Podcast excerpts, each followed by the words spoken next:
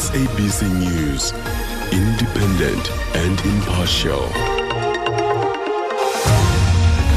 At top stories, Ramaphosa speaks out on the latest developments in Mali, and the SIU is probing billions worth of PPE contracts.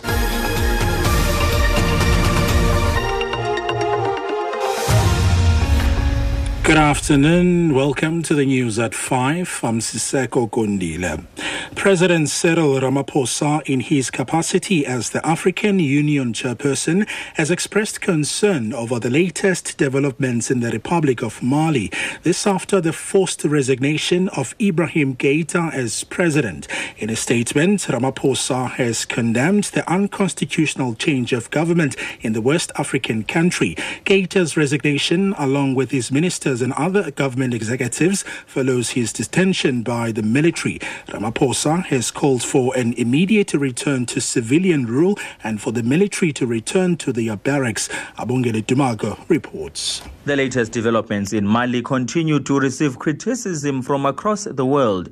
President Cyril Ramaphosa is urging the people of Mali, political parties, and civil society to observe the rule of law and engage in a peaceful dialogue in order to resolve their challenges. He further urges African leaders and the international community to denounce and reject the military led unconstitutional change of government and to assist Mali to return to a democratic rule. Abongile Dumago, SABC News, Johannesburg. The Special Investigating Unit says it's probing 658 companies or contracts amounting to more than 5 billion rand in connection with government's response to the COVID-19 pandemic. This follows allegations of corruption in the supply of PPE around the country. The unit says its investigations cover contracts awarded by national, provincial and local governments. In its virtual briefing to Scopa, the SIU's head Advocate Andy Mothibi says they will update President Cyril Ramaphosa about the progress of their investigation at six week intervals. He says although they are moving with speed, they do not want to compromise investigations. Uh, the speed indeed is of the essence, and the teams are on terms uh, with regard to the speed. And of course, we always say uh, we investigate with speed, but we do not compromise.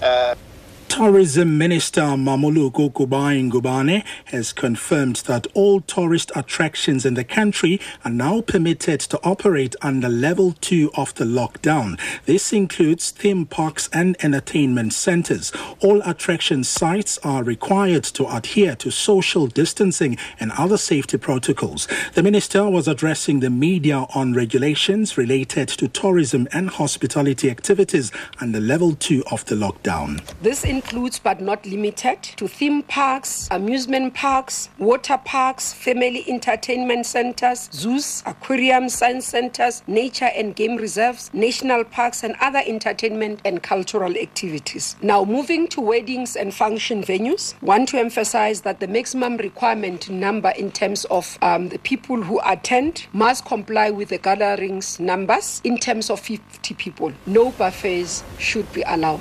Botswana's former president Ian Khama and South African businesswoman Bridget Motsepe say they will be suing the Botswana government for reputational damage over claims of an alleged plot to cause political unrest ahead of last year's elections. Speaking at the launch of a British law firm report which clears them of any wrongdoing, the two say they want justice to prevail. The forensic report has found that the contents of the affidavit which sparked the allegation were false. Khama says he is pleased. Personally, I and the other victims of this farce will be instituting the necessary legal action against this regime and elements within it as may be appropriate based on defamation and perjury. Furthermore, it is a clear imperative that we investigate the political motivation of the affidavit. Moving into the financial markets, the rand is trading at 17 rand 17 cents to the US dollar, 22.63 to pound sterling, and 20 rand 44 cents to the euro. The top story in the news this hour.